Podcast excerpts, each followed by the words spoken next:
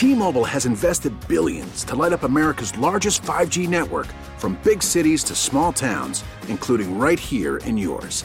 And great coverage is just the beginning. Right now, families and small businesses can save up to 20% versus AT&T and Verizon when they switch. Visit your local T-Mobile store today.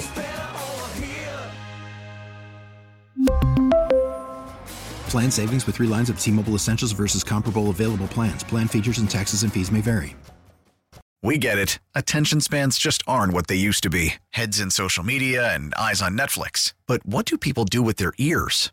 Well, for one, they're listening to audio. Americans spend 4.4 hours with audio every day. Oh, and you want the proof? Well, you just sat through this ad that's now approaching 30 seconds. What could you say to a potential customer in 30 seconds? Let Audacy put together a media plan tailor-made for your unique marketing needs. Advertise with Audacy. Visit ads.audacy.com.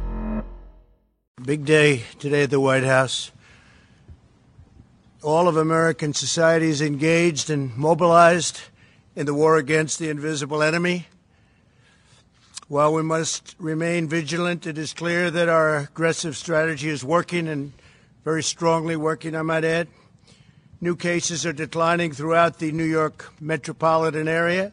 Cases in the Detroit and Denver metro areas are flat. Washington, D.C., Baltimore, Philadelphia, and St. Louis are showing great signs of progress, and new cases in Houston and New Orleans are declining. The battle continues, but the data suggests that nationwide we have passed the peak on new cases. Hopefully that will continue, and we will continue to make great progress. These encouraging developments have put us in a very strong position to finalize guidelines for states on reopening the country, which we'll be announcing. We're going to be talking about that tomorrow. We'll be having a news conference tomorrow sometime during the afternoon. We're going to be announcing guidelines, and we'll be talking about various states, and it's very exciting. It's been a horrible time to see such death and destruction, especially when you come out of what was the greatest economy in the history of the world, the greatest. There's never been an economy like what we had produced, but we'll produce it again. And I think we'll produce it again very fast. The medical and healthcare advances we've made are critical to our continued progress. We've rapidly developed the most expansive and accurate testing system anywhere in the world, and have completed more than 3.3 million tests. To date, we have authorized 48 separate coronavirus tests, and the FDA is working with 300 companies and labs to widen our capacity still further. Today, Abbott Labs announced that it has developed an antibody test that will determine if someone has been previously infected with the coronavirus and potentially developed immunity. It's a great test. The company says these tests could be available to screen up to 20 million people in a matter of weeks. My administration is also distributing vast amounts of medical supplies to states across the country. Through Project Airbridge, which has been an amazing success, we have completed 44 flights, and these are flights of very, very large airplanes, massive cargo planes. 44 flights of critical supplies as of today, and an additional 56 flights scheduled in the near future. We have some very brilliant people working on this. It's logistically incredible what they've done. And we've also been working on this with the military. And these people have been, the genius of all of them together has been incredible to watch. In total, through all channels, the federal government has developed and delivered 39.4 million N95 masks, 431 million gloves, 57 million surgical masks, and 10.2 million gowns. We ordered 500 million masks, and they'll be coming shortly, and we've distributed 100 million masks. Following our use of the Defense Production Act, GM announced that its first ventilator has come off the assembly line in Kokomo, Indiana. Great place. They did it in 11 days from start to finish, a remarkable testament to the ingenuity of the American worker. GM will ship over 600 ventilators this month alone, with thousands more to come, and we have other companies doing something similar. And I think they said that there's a brief clip that we have of General Motors sent to us by General Motors, and I think they might be wanting to play that for your benefit. Please.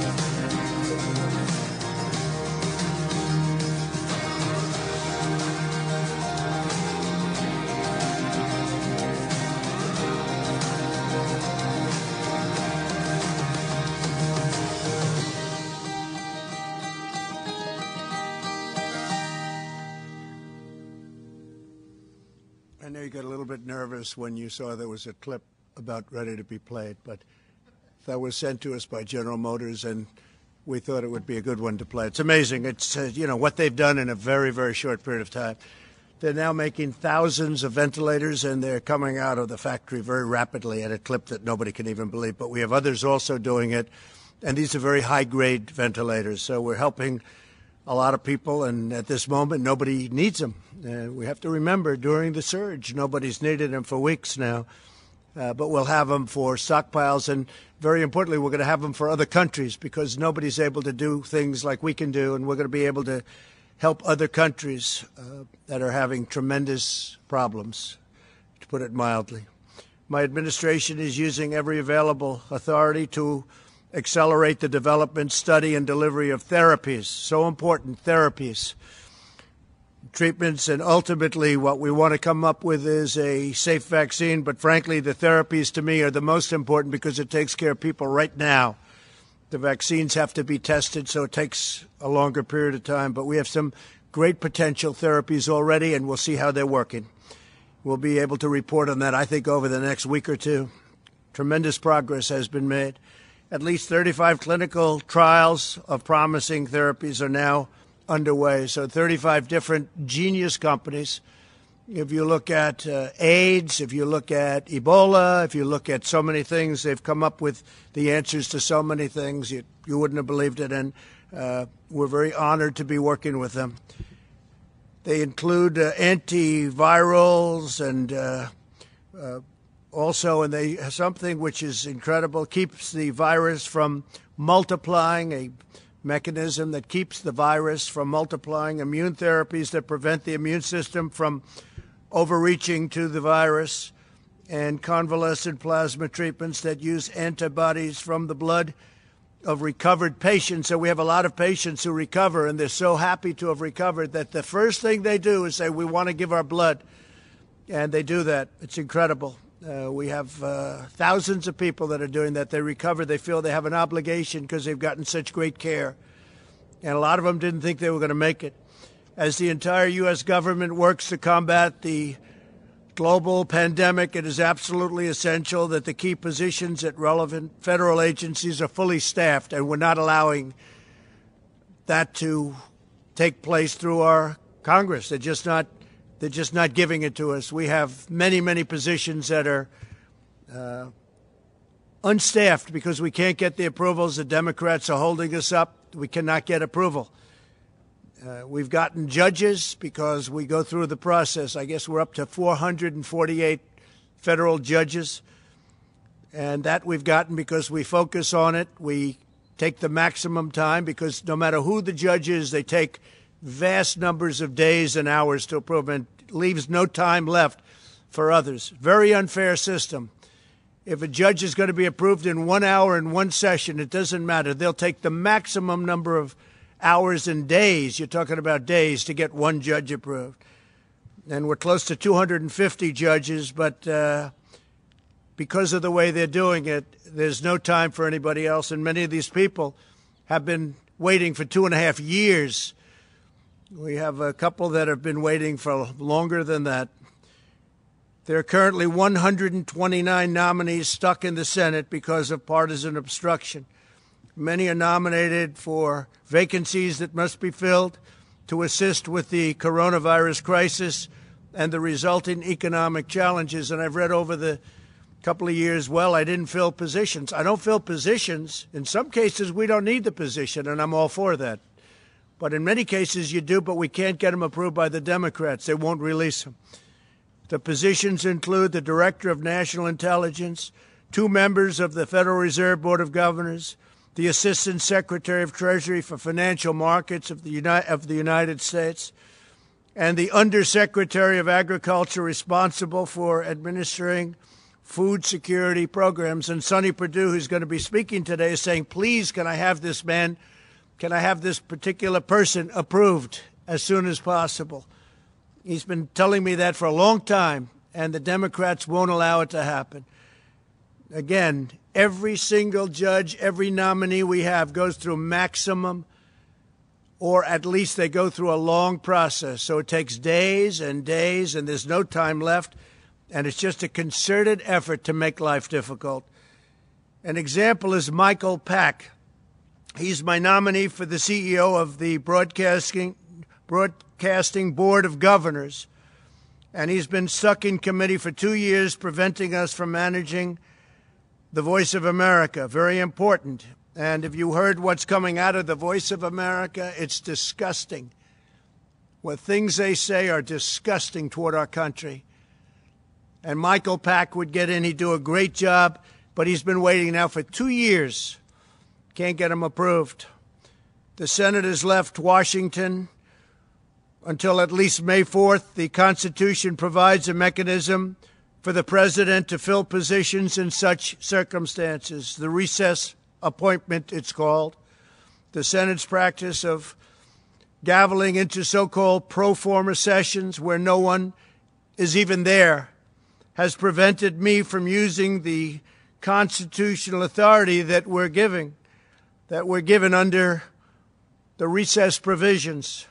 The Senate should either fulfill its duty and vote on my nominees, or it should formally adjourn so that I can make recess appointments. We have a tremendous number of people that have to come into government, and now more so than ever before because of the virus and the problem. We have to do it, and we have to do whatever we have to do. They've made it very, very difficult to run government. I don't think any administration has done anywhere near what we've done in 3.5 years. But every block, every week, they put up roadblocks. Whether it's Russia, or whether it's impeachment hoax, or whatever it may be, it's always roadblocks and a waste of time. If the House will not agree to that adjournment, I will exercise my constitutional authority to adjourn both chambers of Congress. The current practice of leaving town while conducting phony pro forma sessions is a dereliction of duty that the American people cannot afford during this crisis. It is a scam, what they do.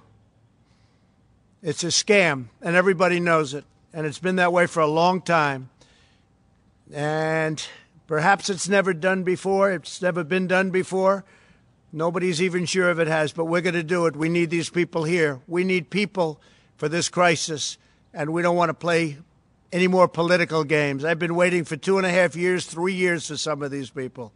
And they're great people. They left law firms. They left jobs. They gave up everything to do it, and they've been waiting for 3 years, 2.5 years, 2 years, 1 year to get approved. It's ridiculous. And everyone knows they're going to be approved. But there's only so many hours in the day when you go through judges and you go through lengthy hearings on judges that they know should be approved immediately, and they could do it in one session, and they could do it in 1 hour. And instead it takes them many days. In order to advance the health and security of our nation, and all nations, as we announced yesterday, the U.S. government has put a hold on funding to the WHO, World Health Organization, pending a review of the organization's cover-up and mismanagement of the coronavirus outbreak. Over the objections of the WHO, we took decisive action and early life-saving action to suspend travel from China. They didn't want to do it. They were angry that we did it. It was early on. They were angry that we did it. Took them a long time to realize what was going, but I have a feeling they knew exactly what was going on. Tragically, other nations put their trust in the WHO, and they didn't do any form of ban. And you see what happened to Italy. You see what happened to Spain. You see what happened to France. WHO's guidance had failed to control their borders at a very crucial phase, quickly unleashing the contagion around the world. That was a horrible, tragic mistake, or perhaps they knew. I'm sure they didn't know the gravity of it, but perhaps they knew. Because if they knew the gravity, that would be an even worse offense.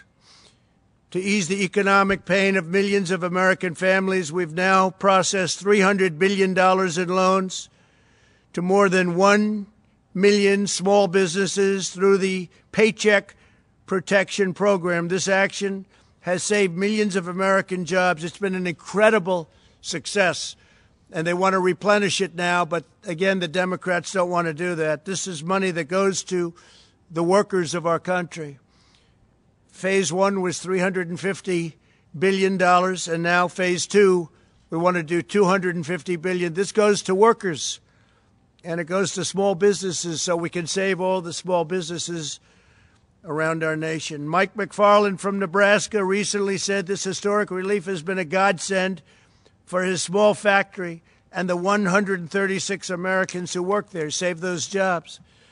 Another small business owner, Tim Miller from Oklahoma, called the program a total lifesaver for his auto repair shop's 4 employees. Stories like these underscore why Congress must replenish the Paycheck Protection Program immediately. The Republicans want to do it. They want to do it immediately. They want to do it now.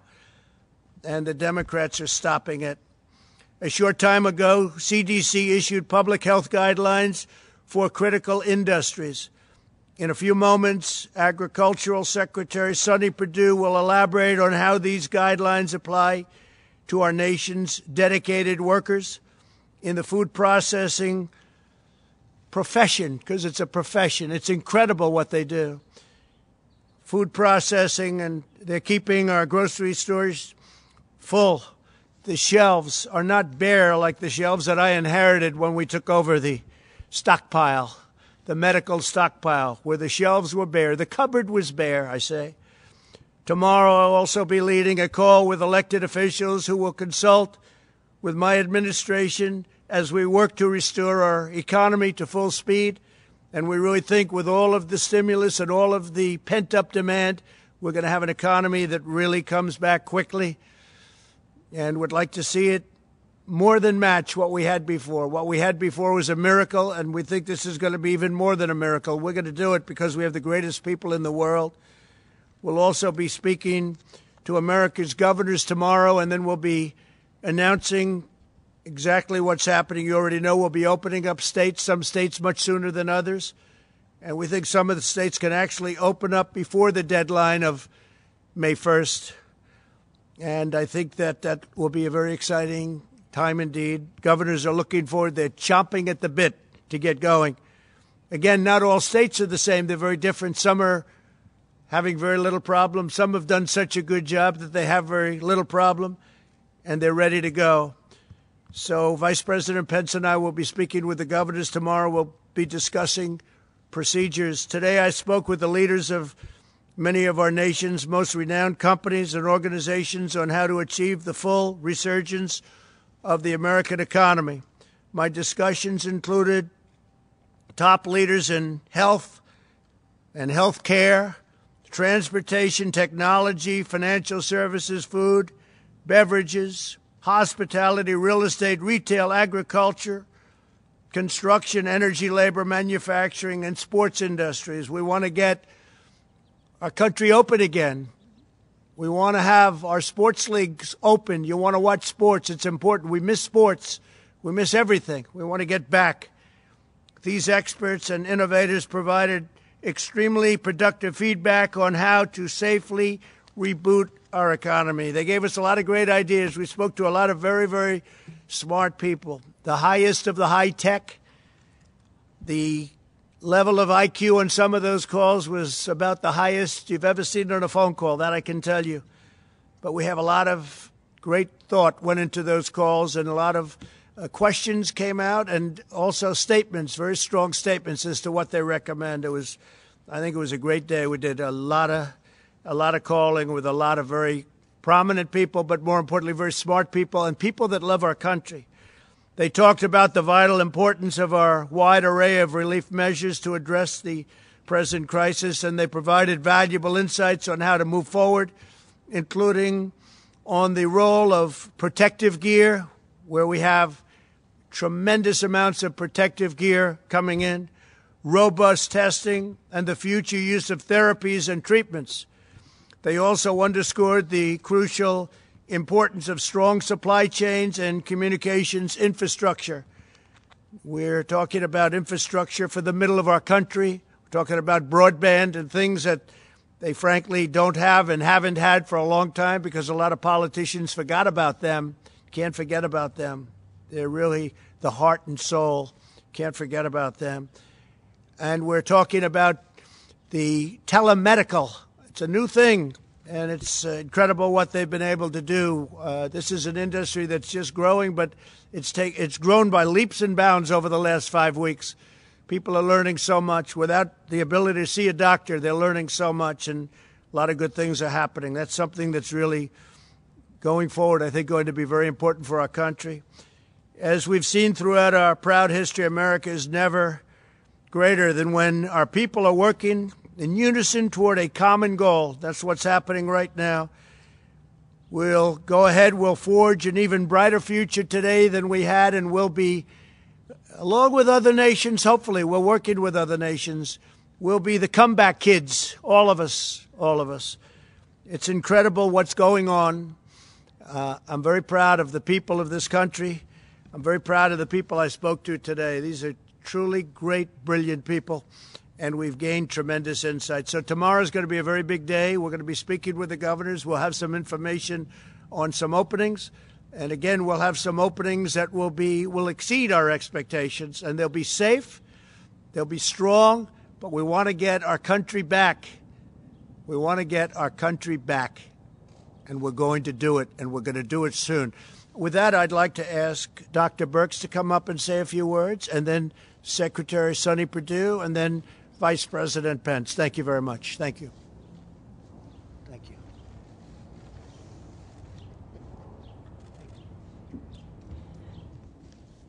Thank you, Mr. President, and thank you for summarizing the states and what we're seeing. So over the last 5 to 6 days, we've seen declines in cases across the country, and this has been very reassuring for us. At the same time, we know that mortality and the fatalities that we're facing across the United States continue. We know the number of people who are still in the hospitals, in the ICUs, and we want to continue to recognize the healthcare workers who are on the front lines and really recognize how low the United States case fatality rates are compared to other countries. And this is really due not only to our technology, but how that technology is utilized to save lives.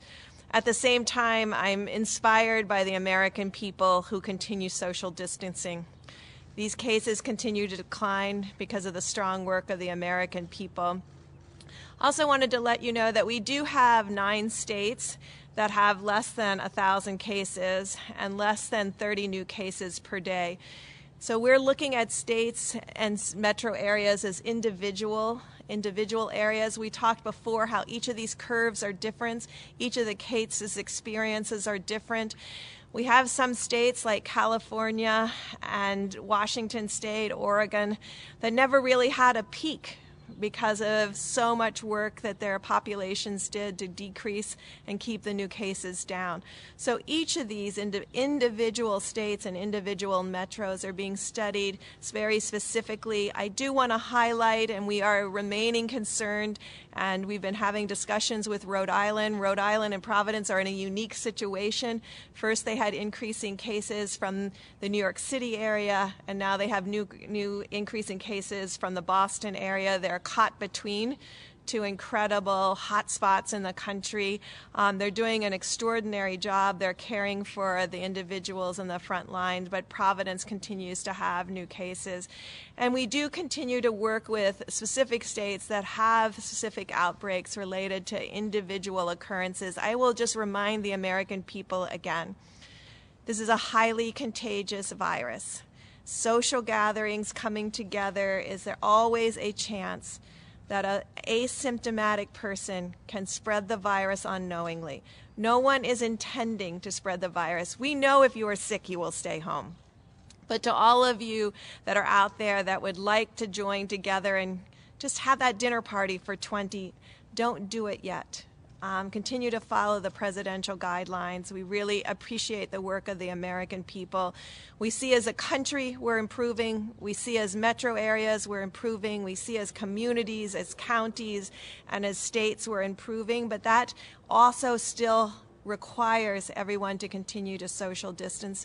And in the end, we do have states that have very few cases and very few new cases. And so these are the ones the president is referring to that have been silent, relatively silent throughout this epidemic and pandemic that many of us have faced.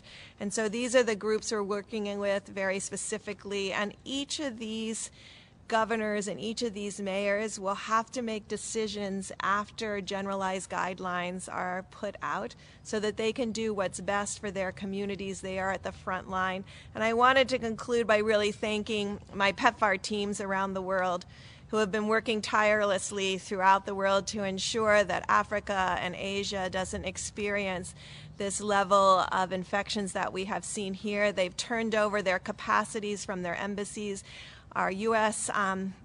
hires throughout the world, our ambassadors, are still on the front line with our local staff, working with ministries of health to confront this virus around the globe. And I assure you that they are continuing to invest in the health structures, the laboratory, and the frontline care to ensure that all of the work that we have done against TB, HIV, and malaria continues, but that we use our capacity, our laboratories, our clinics, our hospitals that have been built by the American people and the generosity of the American people to really combat this COVID-19 around the globe. Thank you. Thank you very much. Thank you, Doctor. Sonny, please.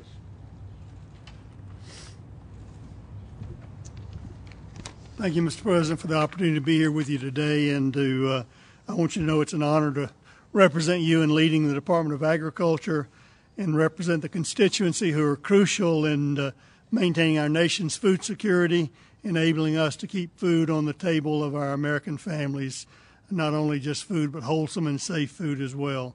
I'd like to start my remarks today by echoing what my colleagues at the CDC have been saying regarding the health and safety of our essential employees across the United States.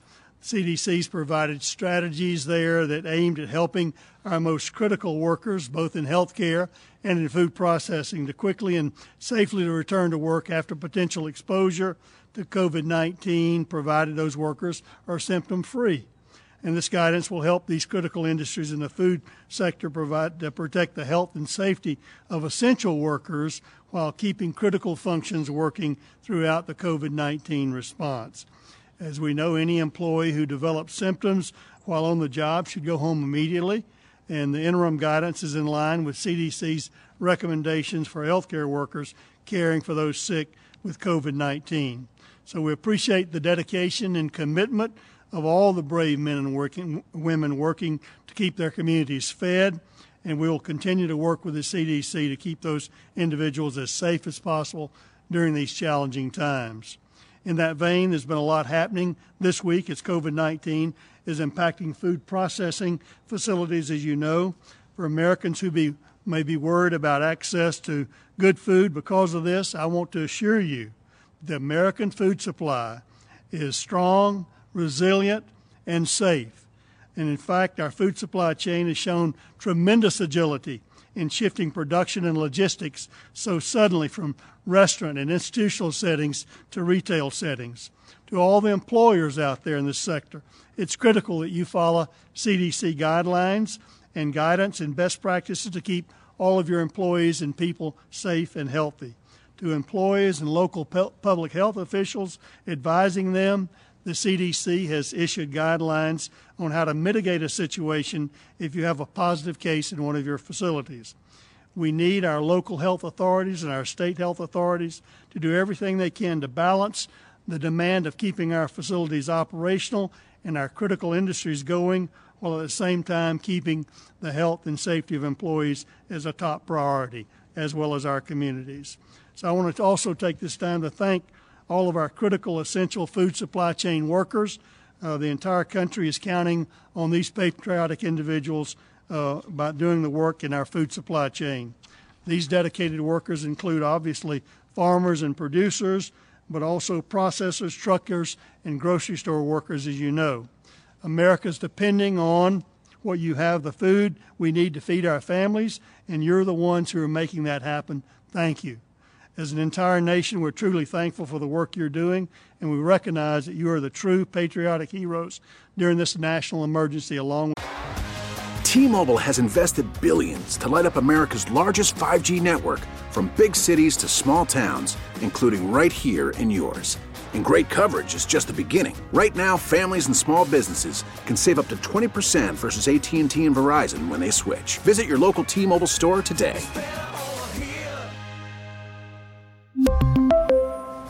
Plan savings with 3 lines of T-Mobile Essentials versus comparable available plans. Plan features and taxes and fees may vary. After the end of a good fight, you deserve an ice-cold reward. Medella, the mark of a fighter. You've earned this rich golden lager with a crisp, refreshing taste. Because you know, the bigger the fight, the better the reward. You put in the hours, the energy, the tough labor. You are a fighter, and Medella is your reward. Medella, the mark of a fighter. Drink responsibly. Beer imported by Crown Imports, Chicago, Illinois. Our healthcare workers. So before I sign off here, Mr. President, I want to remind you and all of us of one more thing. In the United States, we have plenty of food for all of our citizens. I want to be clear. The bare store shelves that you may see in some cities in the country are a demand issue, not a supply issue. The way food is prepared and packaged to be sold in a restaurant or a school is significantly different than the way it's packaged for you to buy in the grocery store. Our supply chain is sophisticated, efficient, integrated, and synchronized, and it's taken us a few days to relocate the misalignment between institutional settings and grocery settings. But that does not mean that we don't have enough food in this country to feed the American people. You might think of it as an interstate when it's flowing along well, and you have a crash at one place, it backs up, and that's what's happened in the food supply chain, but we're working through that. Yet through all this, our food supply chain has proven to be very resilient, just like the American people. To the extent we have challenges, we have and continue to need to work through it all together. And we can and we will get through this with a whole of American approach, Mr. President, and the critical partnership between state and local health officials, management of companies, and the employees. And we will meet any challenges we face by working together. Thank you, sir, for the opportunity. Thank you very much. And before the Vice President comes up, I just wanted to say, speaking of Sonny, China has paid us billions of dollars, many, many billions of dollars in tariffs, which we've distributed some to the farmers because they were targeted. We have many billions of dollars being held by Sonny, and I've told him to distribute much of that money to the farmers. Our farmers were targeted, and now they're benefiting by the amount that they were targeted. And we are very honored to do that. And, Sonny, you're going to start that process very soon. You'll let the farmers know. Nobody can take advantage of our farmers. So we have a lot of money that we've taken in from China. We're going to be distributing that money from Sonny to the farmers. And there's tremendous money over and above that. That money was paid directly into the Treasury of the United States. This has never happened to China before. They never gave us 10 cents. Now they're paying us billions of dollars, and we appreciate it. So thank you very much, Sonny. Great job. Please, Mike, please.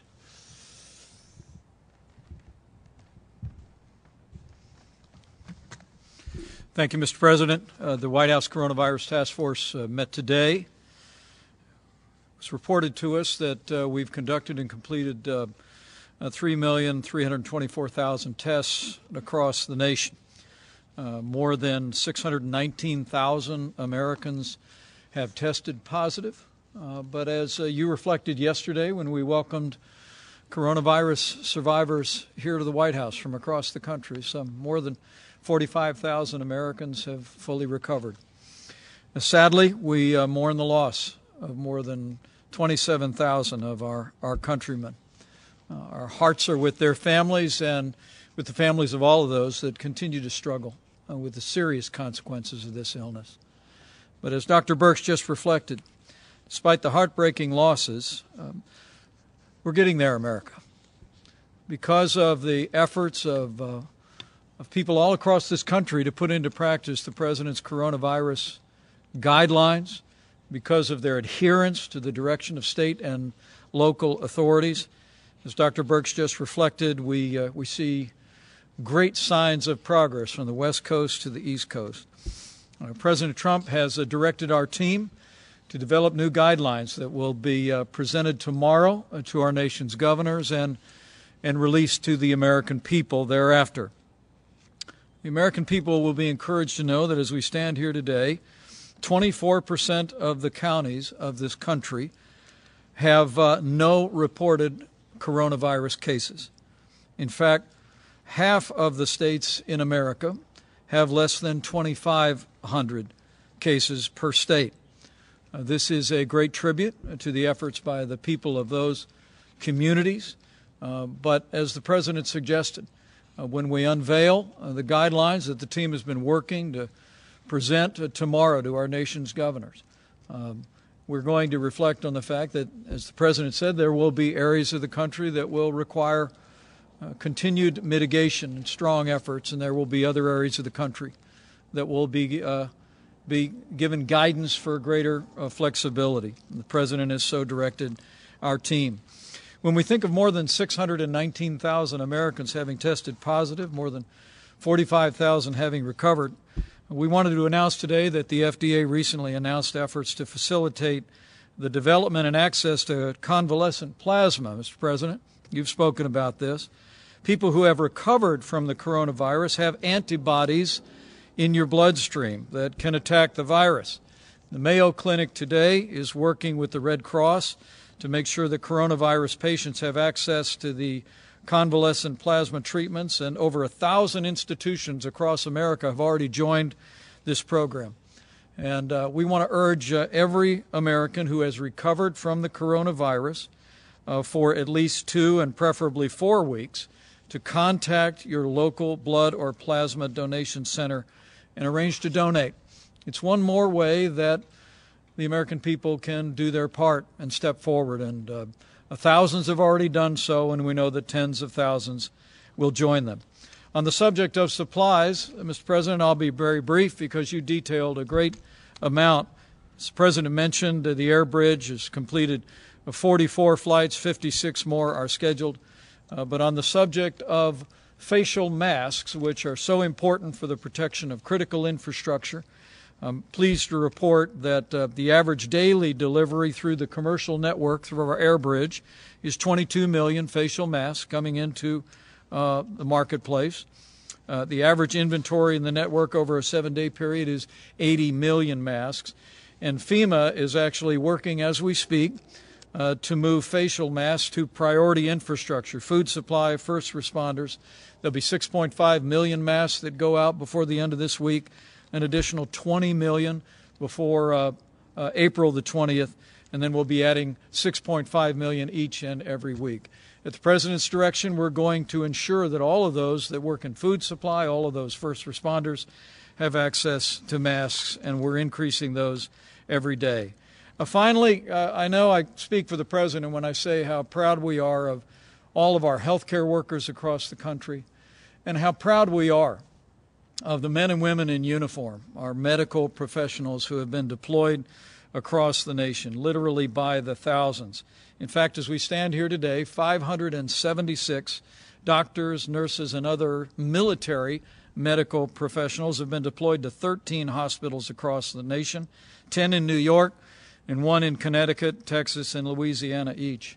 And as the president reflected a few days ago, because we did not have the, happily did not have the demand on the Javits Center and on the comfort in New York City, at the president's direction, we have deployed doctors and nurses from those two facilities to hospitals. In fact, the president and I were just speaking to Mayor de Blasio just before we came out, and he expressed his great admiration and appreciation for the relief that these medical military personnel have provided to incredibly dedicated people in our hospitals. 258 medical personnel just yesterday were deployed off the ship and out of the Javits Center into New York.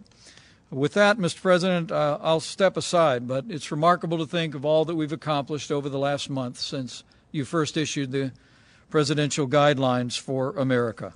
The truth is, because of what the American people have done over the last 30 days, we are slowing the spread. We are ensuring that every American family to have access to the health care that we want any member of our family to have, with the greatest health care professionals in the world. We're saving lives, and we're healing our land. And so we want to thank the American people for all you have done. And tomorrow we'll be presenting a new guidance to the governors of this country about how we build on our progress and reopen America in a safe and responsible way. Thank you, Mr. President. On the recess appointment, Mr. President, if I could. Mr. President, Steve, please. You mentioned the possibility of adjourning both chambers of Congress. Could you explain what you meant by this? Very simple. If they don't act on getting these people approved that we need, because of the, we need them anyway, but we especially need now because of the pandemic. We are going to do something that will be something I'd prefer not doing, but which I should do, and I will do if I have to. Caitlin, go ahead. One, on a call with business leaders today, they said testing has got to be ramped up significantly before they feel comfortable reopening their stores, their restaurants, sure, and whatnot. Isn't that what health officials and state governors have been? It's what I want to. We have great tests, and we want the states to administer these tests for the most part, but we're standing behind them. We have great tests. We've done more testing now than any country, as you know, in the world by far. We have the best tests of any country in the world. Nobody has the quality of tests, the if you look at Abbott, what they've come up with in a short period of time, they've been incredible. Roche has been incredible. We have the best tests in the world, and we will be working very much with the governors of the states. We want them to do it. We're not going to be running a parking lot in Arkansas. We're not going to be running a parking lot where you have a Walmart, which has been great, by the way. Walmart has done a fantastic job, but where you have a testing center and running that from Washington, D.C. The states are much better equipped to do it. But we'll be working with the states. We're standing behind the states. We're going to work very closely with the governors in terms of that, getting additional equipment. It used to be 3-4 weeks ago, 2 weeks ago, could we get more ventilators, right? And we got them ventilators, and you don't hear that anymore. It's been pretty amazing what we've been able to do. Yeah, go ahead, John. Mr. President. For first responders, healthcare workers who have symptoms only. When is it going to be widespread enough to where these companies can feel comfortable being open? Will that? Well, I think the companies will determine that, and the governors will determine that, and the federal government will do. And if we're not happy, we'll take very strong action against a state or a governor. If we're not happy with the job a governor's doing, we'll let them know about it. And as you know, we have very strong action we can take, including a close down. But we don't want to do that. We're working with the governors, and we're working closely with the governors. The relationship has been very good. Vice President has had a lot of conversations over the last 2 weeks with either 50 or almost 50 governors on every conversation, and they've been really positive conversations. We have the right to do whatever we want, but we wouldn't do that. But no, we would have the right to close down what they're doing if we want to do that. But we don't want to do that, and I don't think there'll be any reason to do that, but we have the right to do that. Steve, go ahead. Go ahead. You got me already. Mr. President, why did you have your name added to these coronavirus relief checks? Well, I don't know too much about it, but I understand my name is there. I don't know where they're going, how they're going. I do understand it's not delaying anything, and I'm satisfied with that. I don't imagine it's a big deal. I'm sure people will be very happy to get a big, fat, beautiful check, and my name is on it. Yeah, go ahead, please. Mr. President, go ahead, please. Please. Why are please. Go ahead. Thank you, Mr. President. Dr. Birx just said that Rhode Island is seeing an increase in cases from people that are coming from Boston and New York. You just said you'd like to reopen some states before May 1. How will you stop a second spike in cases if people are traveling between states? How will you control the flow of people? Well, the governors can control that flow as an example. In fact, I just saw a little while ago it was reported that certain borders are being controlled already by states. They're starting to take control of their borders, which is good. So they'll be controlling. They may do testing for people wanting to come in. I'd read that about Rhode Island, so they have to watch it. They have to be very careful. Yeah, please, in the back. Thank you, Mr. President, about reopening the country again. You said, along with other nations, what form would it take? Are you considering also relaxing the border between Canada and the U.S.? So our relationship with Canada is very good. We'll talk about that. It will be one of the early borders to be released. Canada's doing well. We're doing well. We'll see. But at some point, we'll be doing that. In the meantime, nations that are heavily infected, we have a lot of nations that are heavily infected. Some are getting better. Some are still on the way up, unfortunately. We're keeping very strong borders with those nations. But with Canada, we are talking about different things. Yeah, please. Mr. President, you said the evidence suggests that nationwide we have passed the peak on new cases. What's your evidence for that? What are the numbers saying? Well, all we're doing is looking at the numbers. We're looking at our graphs. We're looking at our models. We're getting a great response from Deborah and from Tony and from many of the professionals that are working. We have great professionals working with us. And I think based on that, we're doing very well. Based on that, it looks like we're headed absolutely in the right direction. But some states are looking at other states and they're saying, I can't imagine what they're going through because they're not in that position. They're in very good shape.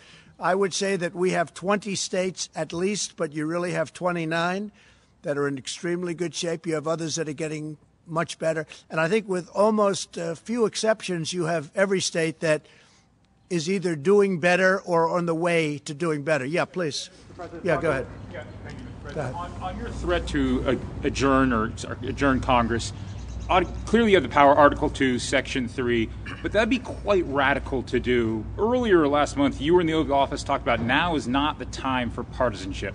How will that act lower the partisanship in this town, and could it potentially hinder your ability to get something done on coronavirus? Well, look, it's been a very partisan government for a long period of time, not just this administration. You can go back into the last two administrations. You've seen a lot of partisanship. And even now, you would think that we wouldn't have. As an example, with the paycheck plan, that's going so well. It's so smooth, so beautiful, almost without a hitch. All of that money is being distributed to small businesses. They're giving it to their employees. It's keeping them ready, viable, so when we open. And now it's been so good that it's almost depleted, and we want to replenish it. And we can't get the Democrats to approve it. And that's a program that they and everybody else admit that are great. So you do have partisanship. We have been trying for years to get people approved for positions. People have left. One man left a law firm. One man left a big chain. He was a very successful executive. He left. It was 2 years ago. We have people that have been waiting for 3 years, and we can't get them approved by the Democrats in the Senate because they're taking so long to approve our judges. Now, I have to tell you that I'm totally in favor of what Mitch is doing with judges because that's always seems to be a priority, and it's a very important priority. I think it's one of the great trademarks of this administration. We've approved record numbers of federal judges and appellate judges and 2 Supreme Court judges. But rather than approving somebody who's highly qualified, somebody that everybody knows is going to be approved, rather than going quickly, they take the maximum amount of time, whatever that time may be. And what they're doing by doing that is taking days to approve somebody that could be approved in a quick vote. People that get phenomenal reviews in committee are going maximum number of hours. And what they do is there's only so many hours in a day. Now, we could have said, let's stay. I would have been in favor of that. They didn't choose to do it. But I have a very strong power. I'd rather not use that power. But we have way over 100 people that we very badly need in this administration that should have been approved a long time ago. And one of them is the head of Voice of America. If you look at what they're doing and what they're saying, about our country. It's a disgrace, the people that are running that. We have somebody that's really good, really talented, and that loves our country. And I want to get these people approved. That's one of many. We have professionals. Sonny, you've been waiting for, how long have you been waiting for the man that we're talking about coming in? 2.5 years.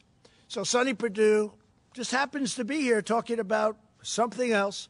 So you've been waiting for one of the most important positions as Secretary of Agriculture is the position. It's distribution. We need it now. We're talking about shelves. We're talking about cupboards. He needs it. He's been waiting. He didn't know he was going to get this question. You've been waiting 2.5 years. The person is exceptional. That person left a very good job. And it's embarrassing to me. He'll say, do you think you'll get that man approved? He's been saying that to me for a long time. It's because of the Democrats. And what we're doing is, and I think anybody here would do it, judges are a priority. A federal judge who's going to sit for 50 years, potentially, a young judge going to be sitting for, that's always going to have to be a priority. But because they're taking so much time in approving every, they're trying to put us through the mill. That's when you talk about partisanship, and it's never, ever happened before. You can look at every administration in the history of this country. Nobody has ever had hundreds of people not approved after 3.5 years. Go ahead, please. Timeline for that, though. If Congress doesn't act by when, do you have a date? They know. They've been warned, and they're being warned right now. If they don't approve it, then we're going to go this route. And we'll probably be challenged in court, and we'll see who wins. But when the court hears that we aren't getting people approved, as Sonny would say, for 2.5 years for an important position that we need because of this crisis. We needed these people before, but now we really need these people. When you talk about, back to the numbers for a second, when you talk about the numbers, the jobless claims are going to come out tomorrow. It's likely around 5 million more Americans putting their names in for unemployment benefits, but yet there are still a couple thousand people as well dying a day because of coronavirus. When you talk about opening up the American economy, or at least in parts now, how do you balance that decision out given both of those figures? Well, there has to be a balance. You know, there's also death involved in keeping it closed. And I've gone over this with you, and I believe this so strongly. When you look at mental health, when you look at suicides, suicide hotlines which are exploding, people losing their jobs, when you look at drugs and people that didn't take drugs and now they're becoming drug addicted because they're going through a problem, they have no job, they have no money coming in, other than the money we're getting them. We've opened up the coffers to a large extent. We're helping people. This is why I wish the Democrats would help us a little bit with it, because they should. It's purely partisan what they're doing, and it's bad for our country. But you know, there is death by having this strongly closed country. We have to get back to work. With all of that being said, we're going to start with states and with governors that have done a great job, and they're going to open it up as they see fit, and we're going to be right behind them, and we're going to be working. We're going to be supplying them with things if they don't have them. We want them to have them. We're going to be helping them with ventilators after this is over so that they can't say, oh, the federal government, we want them to have. They've had a lot of options. Many of the governors have had a lot of options over the years to buy ventilators. They didn't choose to do it. So we're going to be helping them to fill up their stockpiles. We're going to have plenty. And as I said, I'm very proud to do it. We're going to be helping other nations. We're going to be helping Italy, Spain, France, other nations. And we're going to be helping them strongly. I think Russia is going to need ventilators. They're having a hard time in Moscow. We're going to help them. We're going to help other countries that need ventilators. We're going to have a lot. You see it with General Motors. You see it with other companies that are producing. We're going to have hundreds of thousands of ventilators, and it's a great thing to have. Yes, in the back, please. Is anybody freezing? You know, it's very cold out here, so we can leave early, right? Okay, a couple of more. Go ahead, please. And we're only 4% of the world's population. Well, you don't know what you have. Do you think you're getting honest numbers from some of these countries? Do you really believe those numbers in this vast country called China, and that they have a certain number of cases and a certain number of deaths? Does anybody really believe that? Here's the story. We report everything. We're reporting the cases, and our reporting is good. We're reporting every death. In fact, I see this morning where New York added 3,000 deaths because they died, and they're now saying rather than it was a heart attack, they're saying it was a heart attack caused by this, so they're adding. If you look at it, that's it. And everything we have is documented, reported. And what they are doing is just in case they're calling it this, and that's okay. That's okay. But we have more cases because we do more reporting. We have more cases because everything is down. But does anybody really believe the numbers of some of these countries that you've been watching and you've been reporting on, and then it's like they didn't have the big thing? There have been some really, really bad, heavily in really some countries that are in big, big trouble, and they're not reporting the facts. And that's up to them. All I know is we report the facts, and we're a country that's getting better. John, go ahead. Mr. President, multiple sources are telling Fox News today that the United States government now has high confidence that while the coronavirus is a naturally occurring virus, it emanated from a virology lab in Wuhan, that because of lax safety protocols, an intern was infected, who later infected her boyfriend, and then went to the wet market in Wuhan, where it began to spread. Does that correspond with what you have heard from officials? Well, I don't want to say that, John, but I will tell you more and more we're hearing the story, and we'll see. When you say multiple sources, now there's a case where you can use the word sources, but we are doing a very thorough examination of this horrible situation that happened. Go ahead, please. In your many conversations with President Xi, Mr. President, did you ever discuss with him State Department concerns about lax safety protocols that had been reported to the State Department from the embassy in Beijing about that laboratory? I don't want to discuss what I talked to him about the laboratory. I just don't want to discuss it. It's inappropriate right now. Please go ahead in the back. Tim Miller from Channel 9 Australia. There have been calls in our country for our Prime Minister Scott Morrison to make funding for WHO conditional on reforms to the organisation. Wanted to get your thoughts on that and if you had any advice for Mr. Morrison. Look, I feel very badly about the World Health Organization, but it's been a tool of China. It's been, as I say, totally China-centric. You take a look at everything that's happened. They've been wrong. I was all for it at the beginning. What do I know? I walked in. I said, World Health Organization, isn't that wonderful? And then you start to see all the mistakes. They didn't want us to close our borders to China, to Wuhan specifically. They didn't want our borders closed. You take a look. Mike was there. We're all there, and they're criticizing me for closing the border. I did that very early. By the way, I did that very early while Nancy Pelosi was trying to have in San Francisco parties in Chinatown because she thought it would be great. She wanted to show that this thing doesn't exist. These are people. I'll tell you, we have some politicians on the other side that don't know what they're doing. If you look at timelines, you got to look at some timelines. But the World Health Organization, just like the World Trade Organization, I'm telling you, I call them, they have been treating the United States for decades so badly, and they've been so in favor of China. China took off when it joined the World Trade Organization because of what's happened. Think of it. They're considered a developing nation, and because they're and we're not. Well, we're a developing nation, too, in my book, okay? We're developing, too. But the fact is, we have been treated so badly by these organizations, and believe me, I'm looking at that one too. We're winning a lot of lawsuits right now that we never won before in the past. We're winning a lot of money that we never won in the past. That's with the World Trade. But with the World Health Organization, what's happened there is a disgrace. Here's the other thing. We pay $400 to $500 million a year. China's paying $38, $39, and $40 million a year. And it's like they control this group. I could do that, too, if I want to devote full time to it or have some very capable people dealing with Dr. Tedros, okay? I could do it, too. I could do very well with that. But there's something going on. There's something going on that's very bad. Now, the $500 million that we save will determine. We're going to make a determination over a little period of time. But they're going to either have to make massive changes. I don't even know if they're going to be able to do that. Or we're going to give money to people. We want to help people. You know what we do in Africa with AIDS? People have no idea what we do and the money we spent. We were talking about it the other day, Doctor. We are spending billions of dollars to help people. in the case of one that Dr. Birx is very much involved in, AIDS, millions of dollars. And you know what? It's a great thing. Nobody talks about it. Nobody gives us credit. We do that, and we do it very directly. But we're spending billions of dollars to help people live, and all over the world. But we're spending $500 million to the World Health Organization, and there's something very bad going on. And you know what?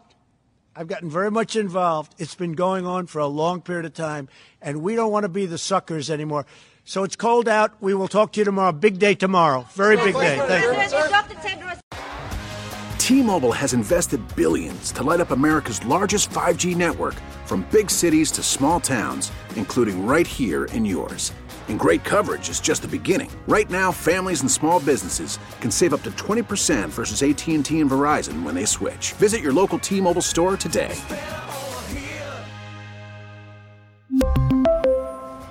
Plan savings with 3 lines of T-Mobile Essentials versus comparable available plans. Plan features and taxes and fees may vary.